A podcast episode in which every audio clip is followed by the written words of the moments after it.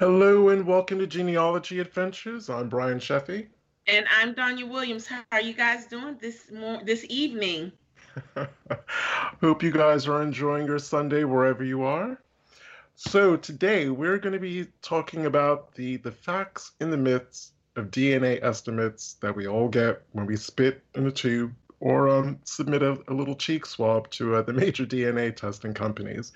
And the reason, and Donnie is going to jump in this in a minute, the reason why we wanted to revisit this topic again, because we know it's something that we've spoken about a couple of times, is we just keep still just seeing the same kinds of questions being asked on just a proliferation of Facebook genetic genealogy and, and genealogy related um re- related communities and groups. Yes, um, my biggest issue as far as all of that is concerned is how the um, the big DNA places don't cover, don't share the fact that they need to be letting people know exactly what the DNA does.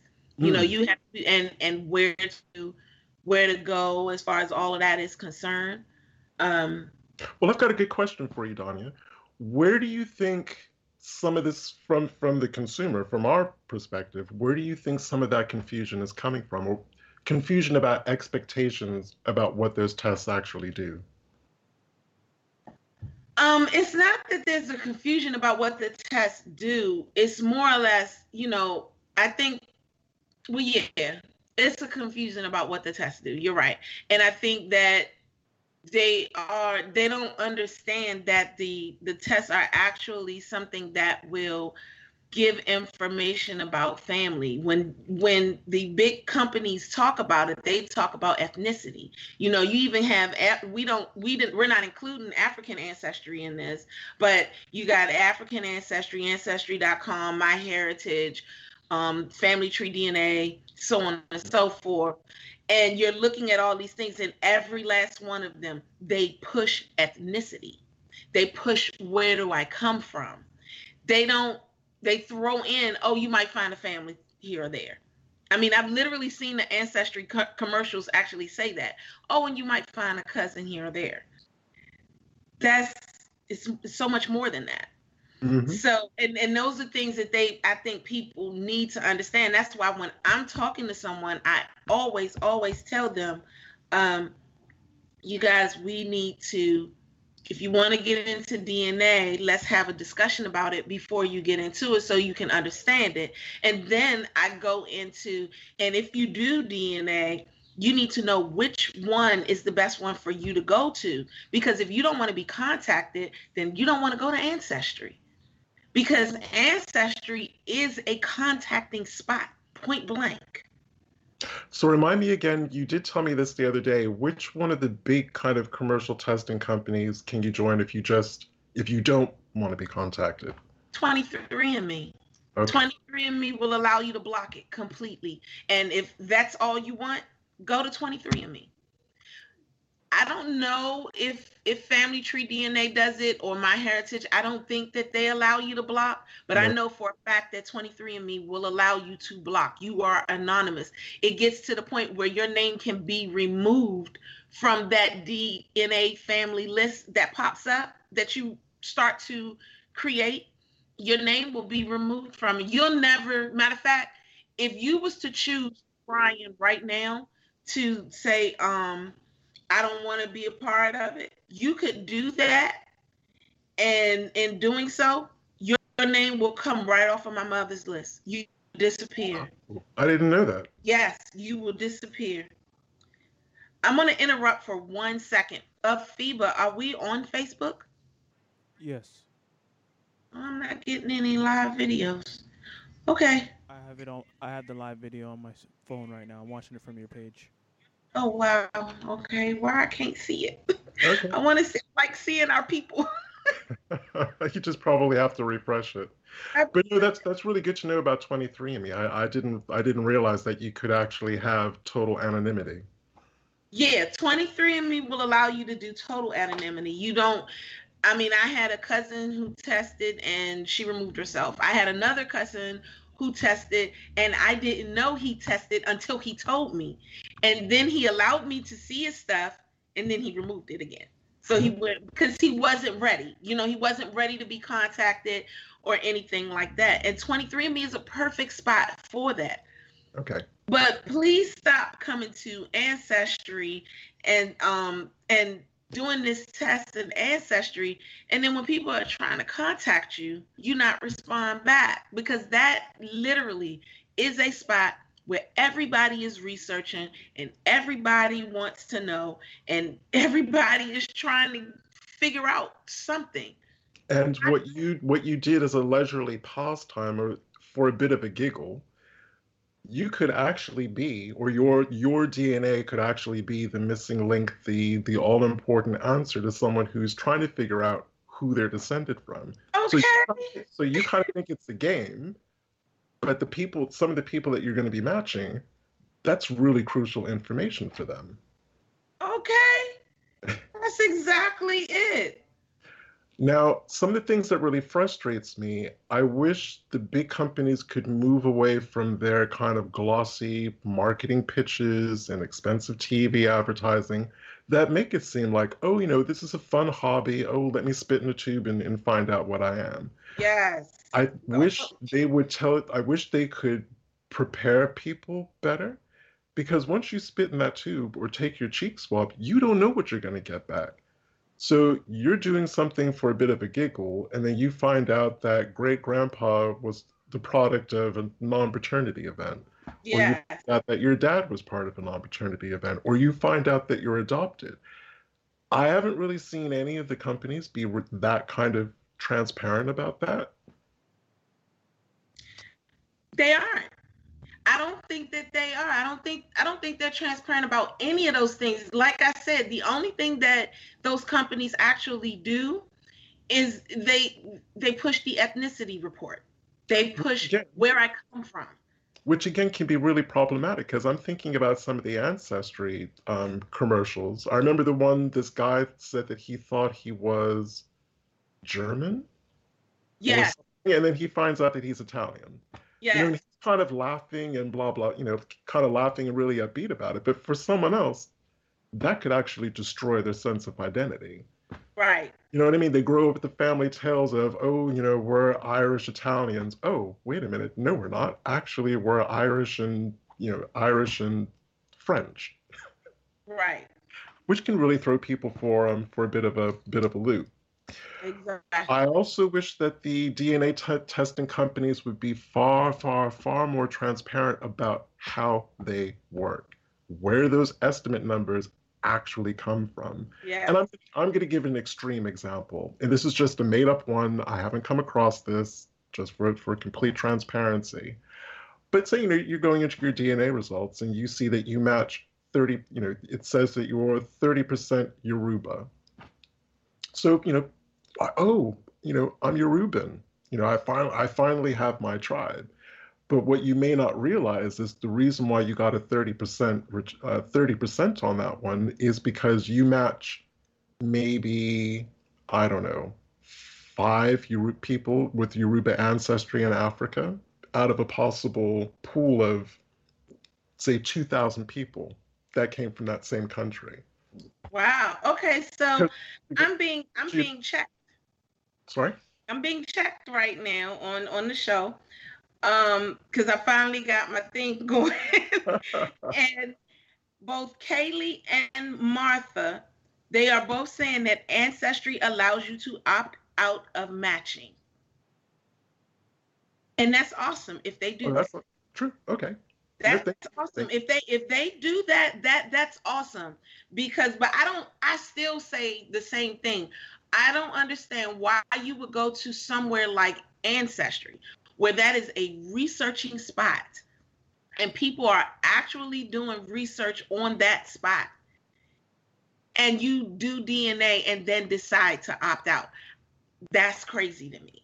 But if you can opt out, then by all means do so. Don't not answer. You know, it's it's crazy.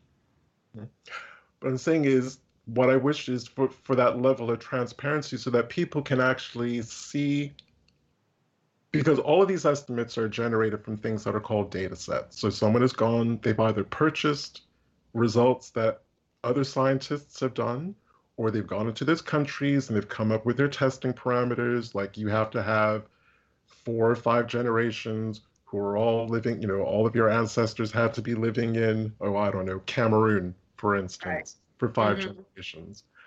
Um, they need to make that much that much more uh, clearly documented, but to say how many people they actually tested.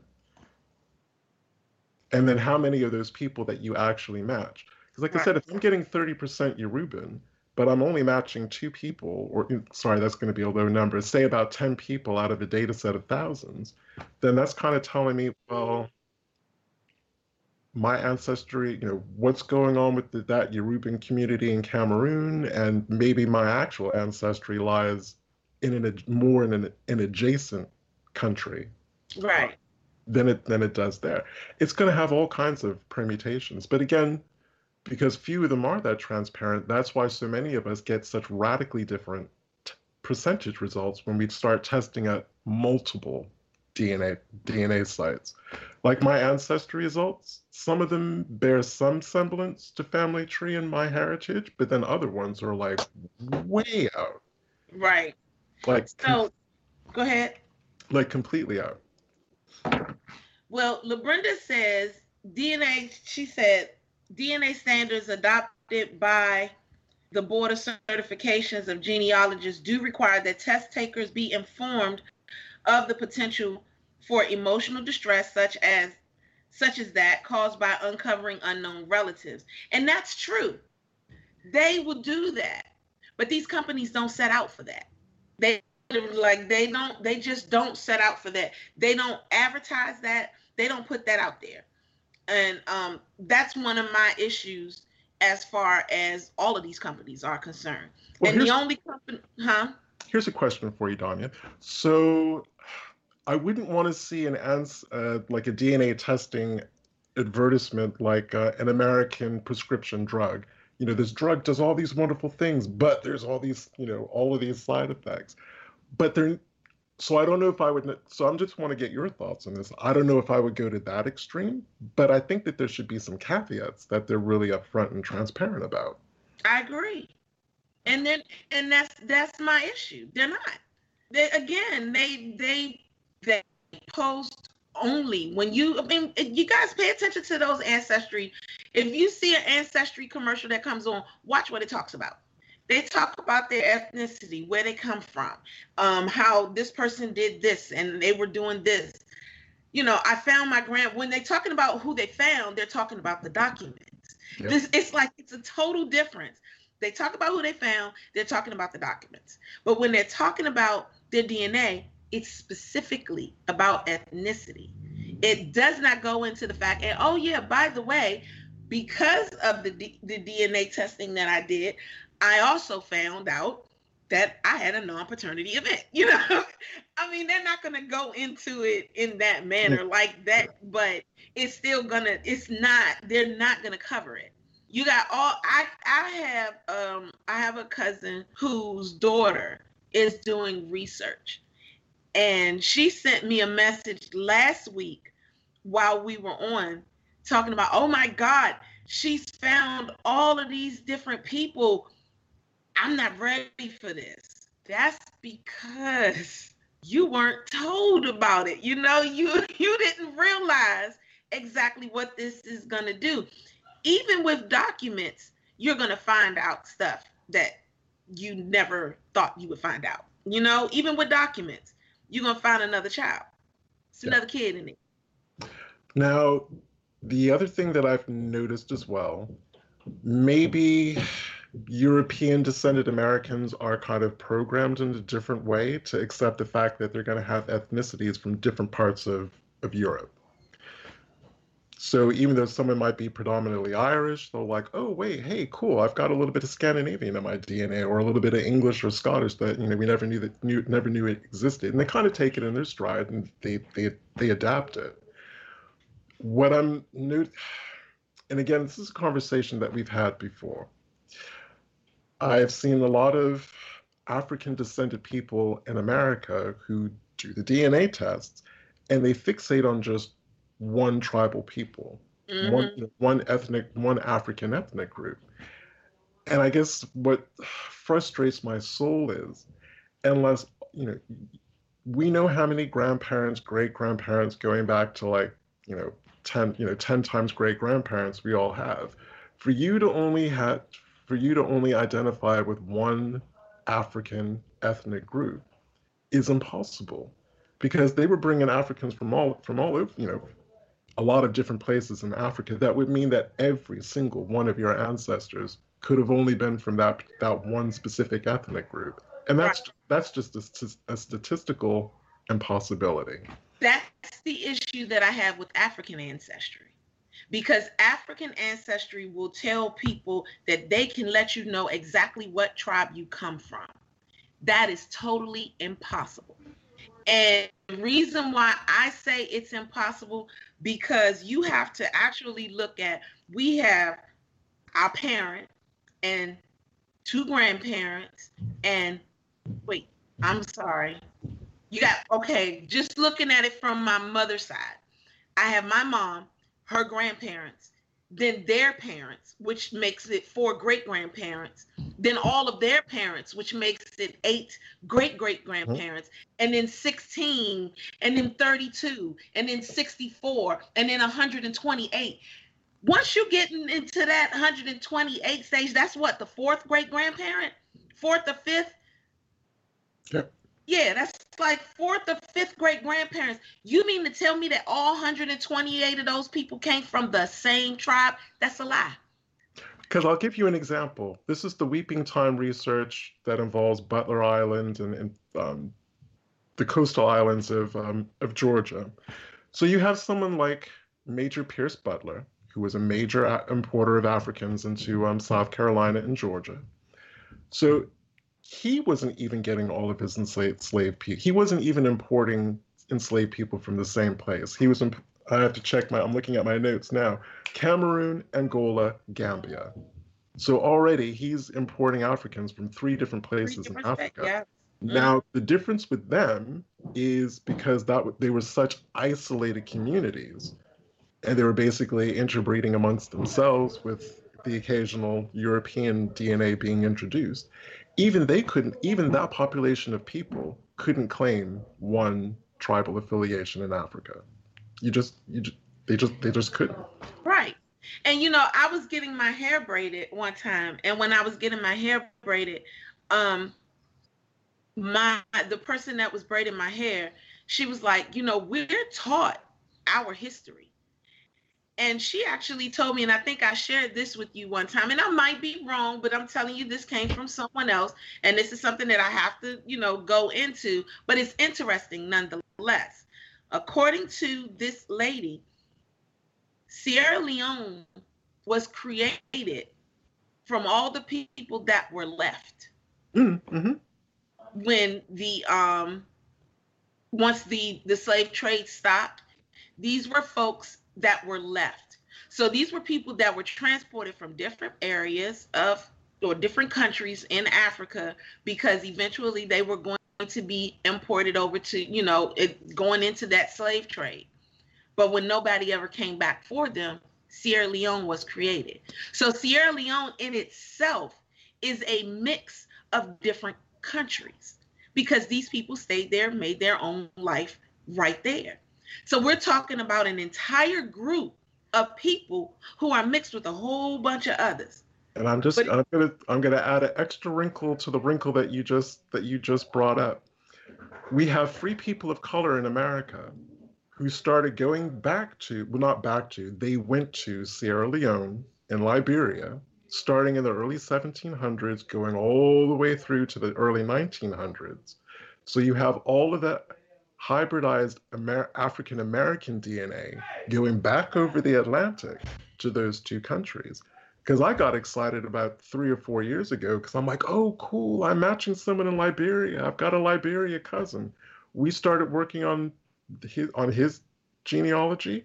Come to find out, he's a he's a descendant of a family called the Outlands from Rich Square, Northam- Northampton County, Right. North Carolina. That's why that's why he was a match. So we didn't, even though we shared an African ancestor, we shared an American African ancestor. Wow. Not, not an actual African ancestor. So Harold, I mean not Harold. Um, Hamad said, "What's the difference between ancestry and my heritage? Is it worth getting both?" In my opinion, you don't have to get my heritage because you can upload your DNA onto the MyHeritage site Hmm. And still get the same results um, that you would get if you would were to purchase the kit or not. But ancestry for for me is the best spot simply because that's where we have our trees and our trees can connect to it like that whereas every other spot we have to go search on ancestry and then go back to the tree everything is right in one particular spot I'm gonna I'm gonna say that if you're Jewish or you have Jewish DNA, my heritage awesome. oh Because wow so many Jewish people and Jewish descended people have tested there. So again, um, if you don't identify as being Jewish, but you have Jewish DNA and you want to try to work out the ancestor that contributed that to you, my heritage is an awesome site. I have to say. Okay Which is, you know, going back to something that Donnie um, said at the top of the show. Always have a very good understanding of what it is that you want to achieve by DNA testing in the first place, and that will kind of guide, hopefully, guide people to to making choices that are that are right and good and appropriate appropriate for them. Yeah, I mean, I. I think that that's the best move. You know, I as as as researchers who help others, and there are a lot of them on on here today. Um, LaBrenda and Deborah and and we even got Ellen. Ellen Butler is up here, and you know, so I want to say hi to you guys. Hey guys, Yeah, I want to say hi. You guys have not, I haven't talked to you in a while, but we got a lot of them up here. And I think we all at some point or another um, have to be responsible if no one else is being responsible to make sure that we let them know. Now, I'm I'm not certified, um, but I've been doing this for so long. Mhm. You know, I I'm gonna do it. I'm gonna be. I'm gonna become. I, I'm gonna go through the steps and become certified. Um, but Mhm. until that time, until I do those things, I see that I'm already on some of the stuff that was said. Like LaBrenda said, the board certification. They you have to talk to them about it before you go through it. Well, that's something that I already do. I refuse. I am not gonna let anybody that I'm working with um, do DNA without having that discussion. Yeah. And you know, it's it's just that simple because I've seen the I've seen the effects of it. You have some people who are happy that they found a non-paternity event, that they found a sister or a brother, and then you have those that are not. Then they're, they're not happy, and it wasn't that person's fault that they were born. It just wasn't. Nor was it the person's fault that happened to be the one to find them. It's not that person's fault either. Because nobody can be found unless the other person tests. And these are things that people don't get and don't understand. You can't be found if if you if you don't want to be. I don't, you know. Now, what we've been talking about up, up, up to this point has been autosomal DNA tests. Right. I'm going to also say that if you if you're a male and you do a Y DNA test, and if you're a woman, if you do the mitochondrial DNA test, you're not even going to get one ethnic affiliation even with those because when you start digging into the the segments you can start tracking the, the the evolution of that dna so using my mother's mtdna results as as an example she got an ancient clear sig- signal for the eastern horn the horn of africa on the east coast and you could almost plot her matrilineal lines progression across africa starting from the oldest part of part of the mtDNA to the newest, well, to the most to the most recent, relatively speaking, like over the last thousand years, and you can actually map how they went from the east coast of Africa, they went to Lake Chad, then they kind of dipped a little further south, but they steadily went across all the way over to the west until they ended up in Cameroon, which is where, mm-hmm. which is where they came from. So even that, you can't just identify with one African group of people. Right. You can say up until a thousand years ago, the mtDNA is with Cameroon. Go a thousand years before that, seems to be coming from the Congo region. A thousand years before that, it's Lake Chad. Going Exactly. back back. But without wanting to sound like Donnie Downer, um, there are interesting ways that you can use DNA, and this is something else that I wish that the big DNA testing company. Actually, I wish they would focus on this more than the find that you know, oh, you can wear a debele and or you know whatever kind of Lederhosen or whatever kind of ethnic garb. You can get really good clues, ancestral clues, using DNA. So I'll explain. Now, my Jewish great grandfather was pretty easy to figure out because I got this wedge of 20% Ashkenazi Jewish DNA from Belarus. Well, there's only one person that, that could have been. That was great granddad. So it was kind of helpful to know that that's what he was to kind of narrow down who you know who this missing man was. But like my four times great grandmother Venus Jossi, she's the reason why I have um, is it Beninese? Is that the right? Is that the correct way of saying someone from Benin?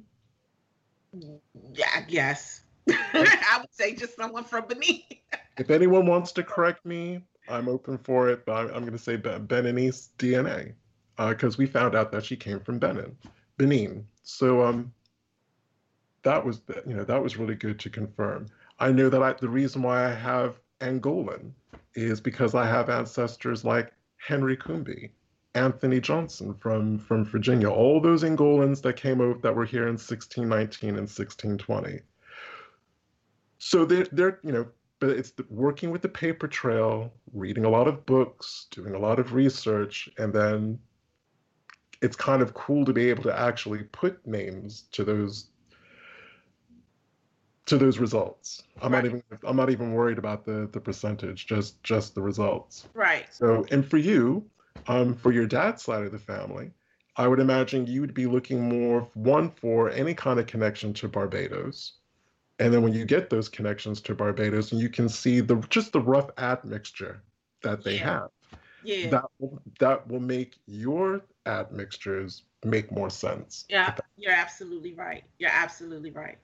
Um, We Because have a lot of of um, people who who have who were um, adopted and found their family, and they had that's responding up here today. It, it's actually very awesome. You are you looking at this?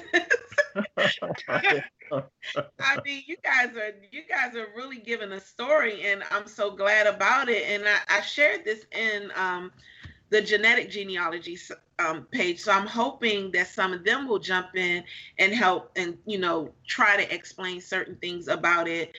Uh, LaBrenda made the comment that when that men have the mitochondrial DNA also, they just don't pass it on, and that's something that a lot of people don't understand. You know, that's where that where you go back to um, high school biology and you learn about your X chromosomes and your Y chromosome and how you have the men have XY and the women are XX. Well, the X is women, it stands for women, while the Y stands for man. And this is how a child is born. You know, this is who this this is where you know that a man decides whether a female is going to have a male or a female child because he's either going to pass on that X chromosome or he's going to pass on that Y chromosome. If he passes on that Y chromosome, then you're going to have a boy. If he passes on that X chromosome, then you're going to have a girl. And a lot of people don't seem to take that high school biology and apply it to what this is. But that's the whole thing about um to me that's the whole thing about genealogy. You take your your old school learning and you can now apply it and then learn more from it and make it right. Because mm-hmm. i'm telling you history i loved history in school but something was missing. Every time i did you know it was always something missing. And now that i've done my genealogical research now i know what's missing you know it's it's there and these are these are things that are um people need to start like really using common sense and just be like oh you know what i didn't know that you know it's I think that's what it. But that's just me. So I'm happy to take questions on what I'm gonna I'm about to say because I hope it's not going to be confusing. Because even though I've dismissed the percentage of the ethnicity, one thing that those percents can give you is an indication of the recency that ethnicity entered into your DNA. I'm going to use a couple of examples. So I have Native American ancestors, but I don't have much in the way of Native American ancestry. My sister seems to have inherited a little more of more of it than I did. My brother and I are pretty much on par. Well, the reason why we have such a low level of Native American DNA is because that stopped being introduced into our genome by about 1715. I think pretty sure that was the last kind of full-blooded Native American ancestor that we had. So from 715 to when I was born in the 1960s, that just steadily decreased because it wasn't being it was no longer being introduced or introduced in any great number into my into the genome so the fact that i have like it varies. Every time ancestry updates it go it can go up it can go down but it's it usually stays about the 1.3 mark percent mark. That's telling me that's old you know that but, really see here's my thing about native american and and y'all may come after me for that but before i say this david lawrence grant said it's pronounced benny benin was benny was uh, french of course W A H Z, so Benny was. Thank you. Um, but yes, but a, a court, a, from what I have been told by my Sheila, um, Native Americans really don't test. They don't do it. So, how, so how, yeah, they have good reason as to not test. But here's the thing. So how do you know that that's Native American DNA? The people what that is, I, huh? That I, the people that I match, and they're you know they've got well researched trees. Okay. Because I've always wondered that. I'm like, because my mom, you know, according to my mother, her grandfather was full blood Native American. But if that's the case, this is her grandfather. She should have a huge percentage. Yeah, she should. Well, if this she does. Her, is her grandfather? It's her grandfather. Her father. It's her father's mother. Okay. Papa Johnny. If, if she's not if she's not showing any Native, especially at that generational level, if she's not showing any Native American, then it's just not there. That's that's but, my point. That's my point. But then my cousin Richard, he shows it. But is he showing it from his father's side, which would be my mother's first cousin? Her his father is my mom's first cousin, mm-hmm. or is it from his mom's side? Because at this point, are are his parents related in any way? Oh, come on now. I I gotta ask because if they're not, then it's clearly coming from his mother's side. At this point, I don't. I mean, I'm not saying that mom doesn't have any Native American, but it's like for just under, it's like one. No, no. For a grandparent, she's she, supposed to she, have more than what she has. Most definitely. Yeah, she should have a, a healthy yeah, she should have a she should have a double digit percentage yeah, of Native American um, DNA. But my mom has like one point six. It's I like bet, I bet you anything that's Billy. I bet you anything that's Billy the Indian who was enslaved by Thomas Peterson in Newberry. That's, yeah, I mean, but but to, so to say that because she says that at five years old she remembers going to Papa Johnny's funeral and him laying in the casket, and you know, older people when they talk about somebody being Native American, they come up with the hair. She was like, but he was dressed in full Native garb, and during you know in this funeral and his hair just went all the way down. So not only was it the hair, she said it was native. She remembers it. That's one of the mm-hmm. things that she remembers as five years old. But you don't give me the DNA for that. Nor I don't even have the DNA for that. You know, even my percentage should be higher than what it is. None of us should be under one you none of none of us should be single digit technically. Maybe my daughter when she tests, or you know, my children start to get to the single digits.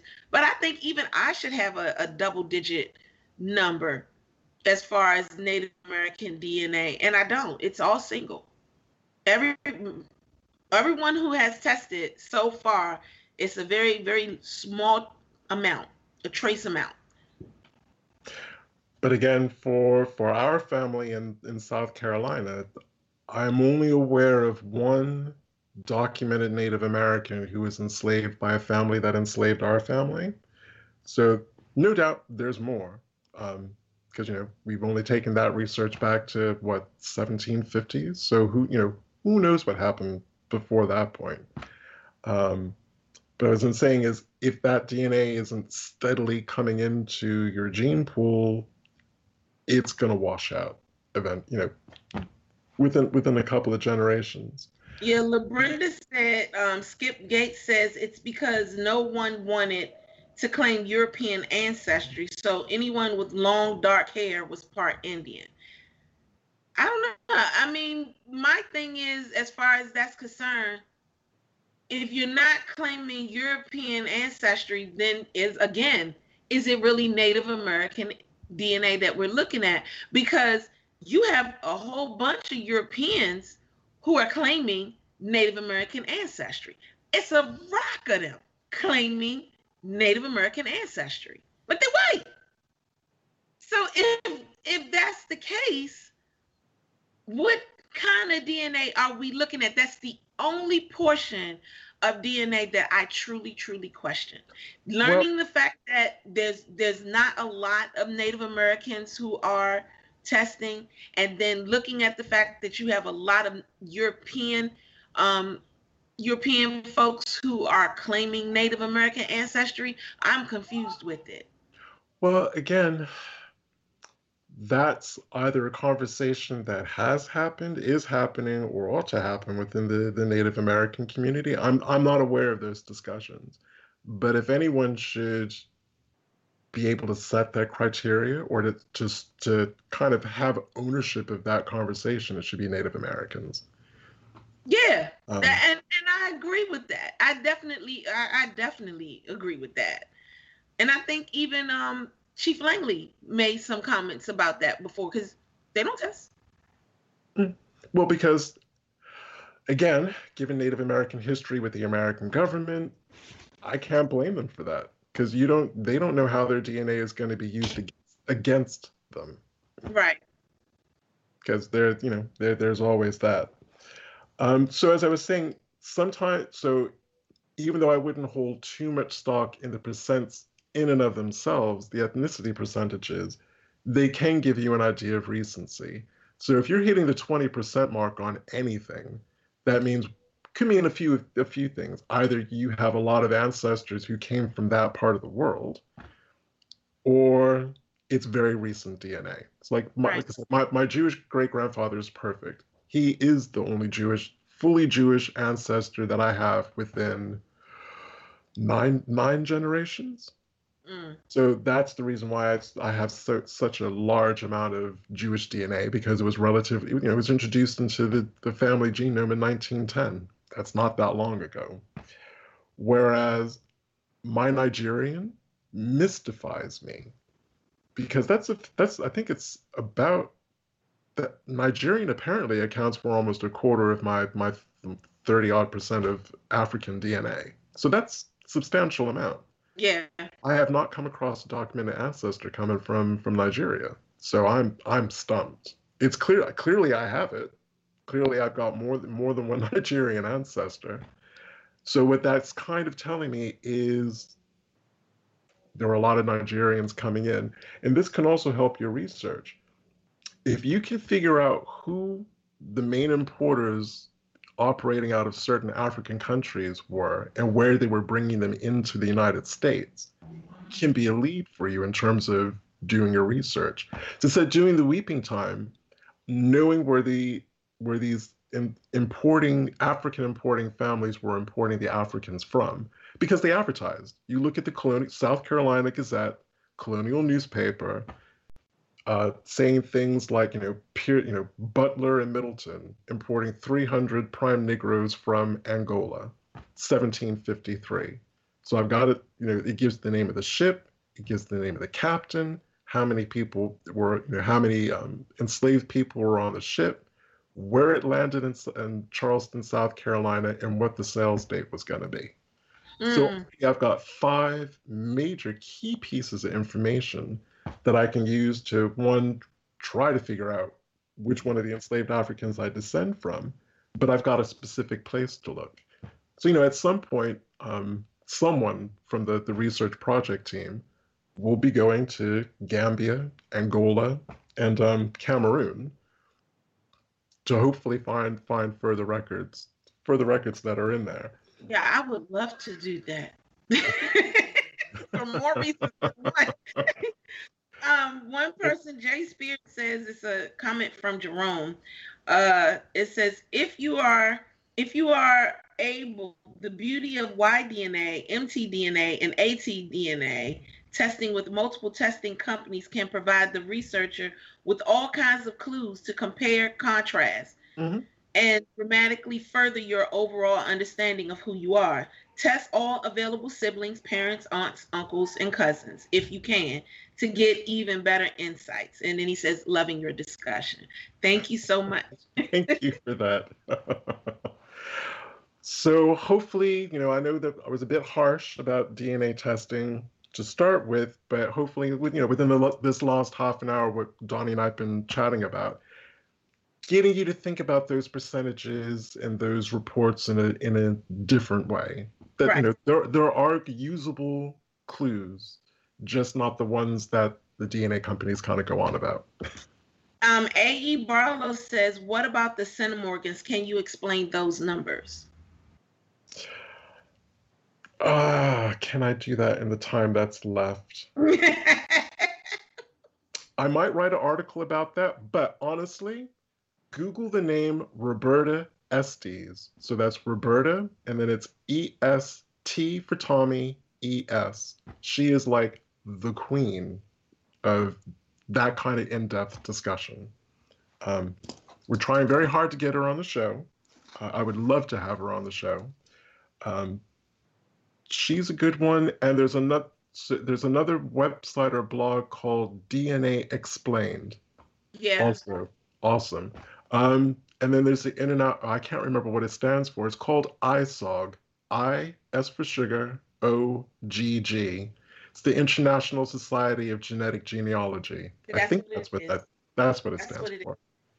So any one of those three, and I, will um, Donnie, can remind can you remind me later to actually post links to each one I, of those? I already put Google. Um, I, I put Google Roberta, Roberta Estes up there, and I'm gonna tell them about. I'm getting ready to write ISOGG and who else? Uh, DNA explained. DNA explained. DNA explained.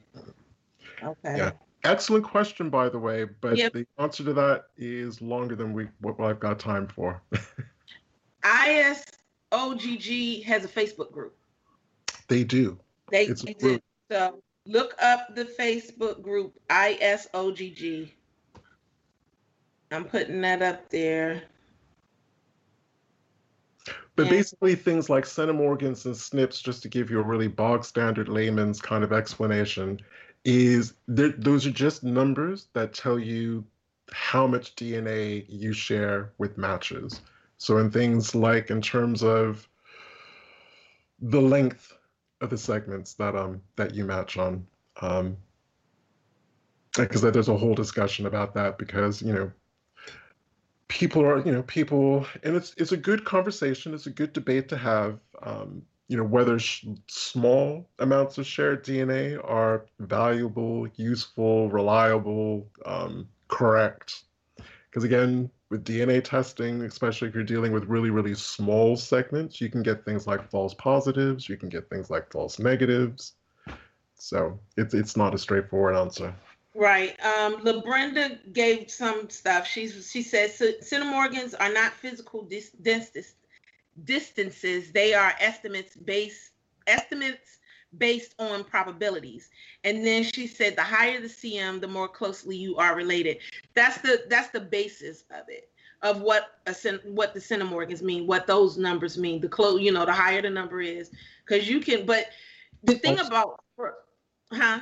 I was also quickly going to say, and also an indication of how recently your common what generational level your Right. ancestor is. See, but now here's the thing. Now I'm getting ready to bring Edgefield into this this circle. Um, you know, we can't we can't do this show without speaking of of Edgefield.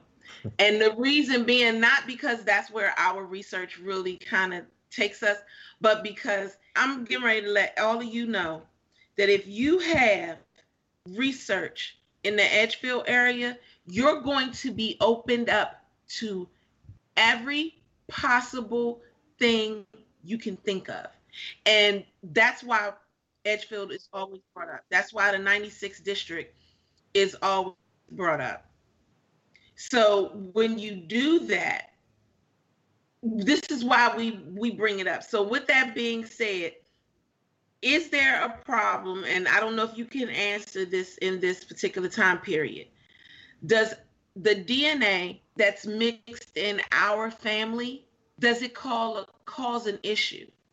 So in other words, I have a cousin who without his DNA, we with his DNA, we found out that his father and mother were related.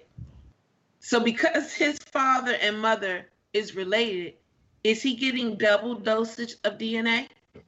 And does that make his DNA higher, making him a higher match to my mom because he's getting DNA from both sides? Because apparently his mother, his father is also related to my mother, and his mother is her niece. You understand what I'm trying to say? Well, you and I share way more DNA for what are we? We're fourth cousins to each other Then then we should because we just share too many too many damn common ancestors. Right. We're only listed as fourth cousins. And the funny thing is, is that on all of the different sites, they put us as fourth cousins. Every last one of the sites, Mhm. MyHeritage family tree, um, uh, ancestry, and even the the GEDmatch, they all make Brian and I fourth cousins. But guys, me and Brian share eight different lines. Eight. And we knew we have more once we get you out of South Carolina.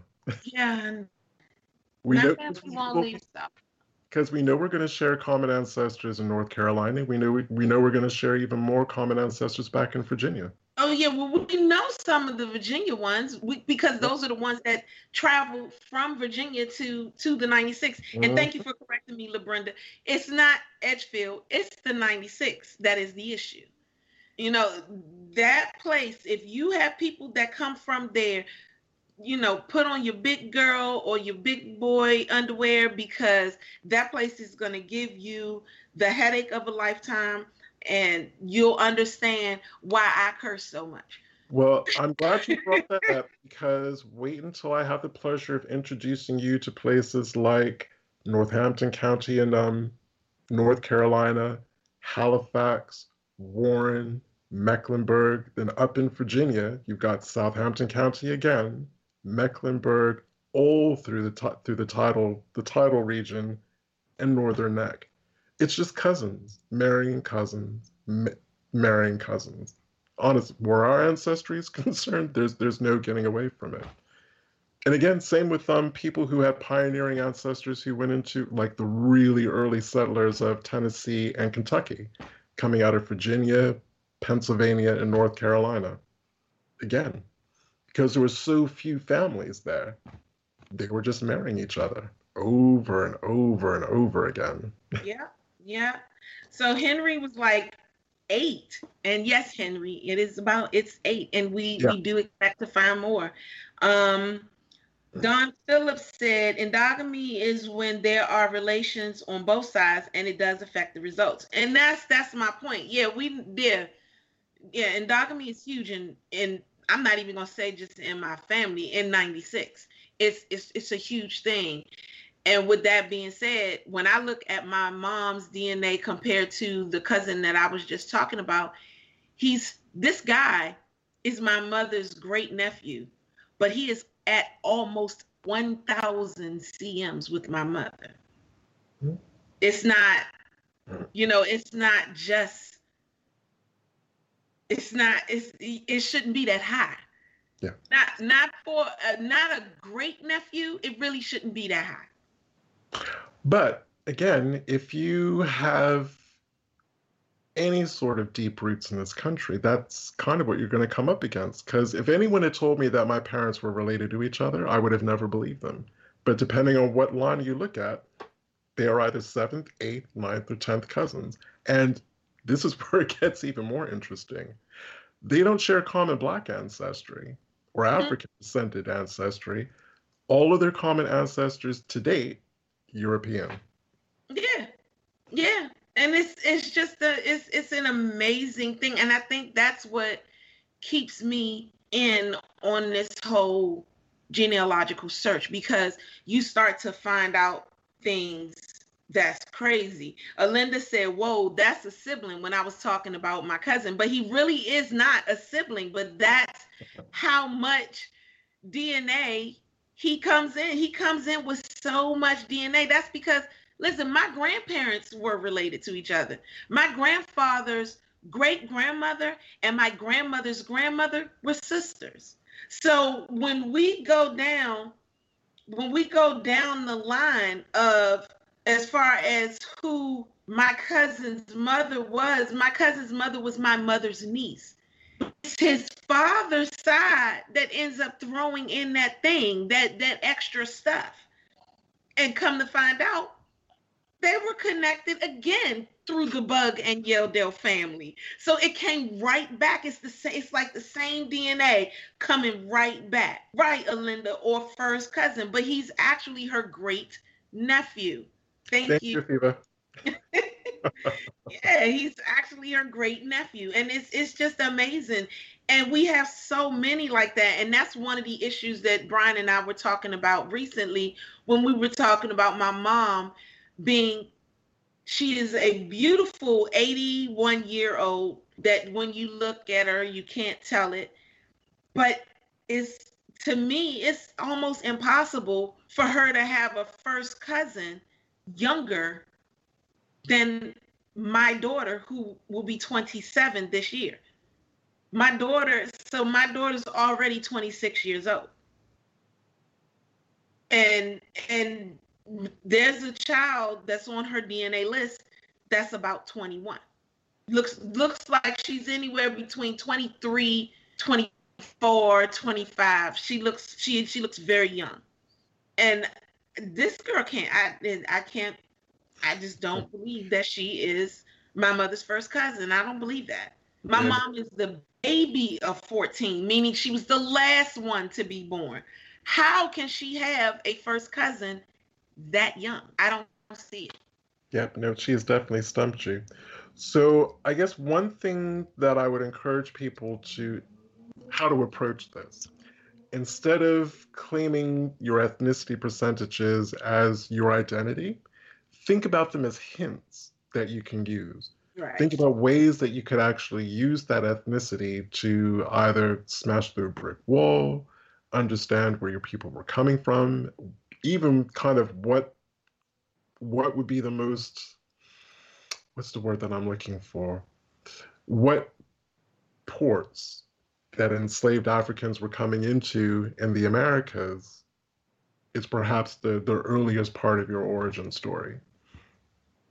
Like I said, that's that's what I've been doing with mine. That's what's was so great about finding out where Venus Jossi actually came from. You know, to have that verified, that made that percentage of my ethnicity make more sense, and I understood that it was actually more relevant. yeah. Said these Nigerians though, they're keeping me hopping. I Yeah. I just don't know. I think some I, I think you know that name that the first name at the top of my um book that's that's a Nigerian family and you share with them if I'm not mistaken. What family is that? Wada. But at the top of the book, the the family name is Abocho, A B O C H O. But I'm the, I think I think you share with them. Well, that would make sense because the Nigerians coming because my dad has like next to none, so that actually makes sense. That's coming in from Edgefield. Well, ninety six. Well, this was the family that they thought they were the first generation in this area. How about that one? Oh, okay. And when they tested their her dad, her dad is like my mom's third cousin. So it's it's a high match. And then um they they were it just threw them completely off because they thought that it was you know. Well again remember we were i was really stumped and i asked for years. Why do we all why do so many of us coming out of the 96 have swedish dna uh-huh. no, no one seemed to know who the swedish families were. No one knew anything about them. And remember i just stumbled across it by accident. Actually the swedes the, the Swedish people we descend from were never in Edgefield. They were in Newberry, which, was part, Newberry. which was part of the 96. Yeah. As I started reading about the Stidham family, settlers of New Sweden yeah. on the East Coast, I'm like, okay, it's taken me 20 years, but yeah. I finally have the names of my Swedish ancestors coming out of the old 96. That's right. That's right. That's exactly still we're still trying to figure out who the jewish family in the old 96 was because again a lot of us have traced jewish ancestry coming back out of the 18th century out of the 96 still i'm still trying to find out who they were. Yeah. A lot of us have that. Yeah i i say that to to anybody that's you know that's watching that's tuning in you would be lucky to be a part.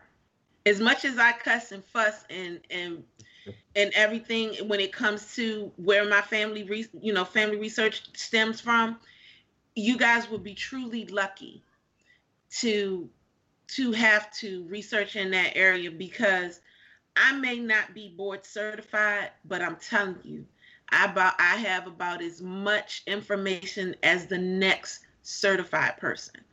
And um and it's all because of Edgefield because I've been given every or let me rephrase it all because of the 96 because both brian and i both and anybody who works in that area and that includes labrenda and um, ellen and and bernice butler and nathan all of us hamad and loretta we all have gotten so much information. Martha and and missy we've gotten so much information from edgefield that it is ridiculous the fact that we can get what we've gotten and and that was the place that made me learn certain things that you would never think to learn about. And i mean i, I gotta give it his props. I will say that the 96th district of south carolina has thrown more challenges my way than pretty much i'm just double checking this before i say it than pretty much any other county that i've researched. Yeah. Any, anywhere else yeah. You just explained Hamad's 3% sweetened DNA. That's what he said. High five, Hamad. Yeah, you need to look at the Stidhams, S T I D H A M, out of Red. Oh, it's Newberry. I want to call it Red Bush. It's Red something. Newberry, Quaker community. Right. They're there. well, we are five minutes out. Um, oh. I want thank I, you guys. I'm going to let Dania take the victory lap on this one, but I just want to kind of set her up so that she can take the victory lap on this one. We have a show for you on the 17th of this month, 17th of May, 4 p.m. Eastern Standard Time. Y'all, we have Jane Elliott. Oh my God. Brown eyed, blue eyed. Dania, Dania, take your victory lap.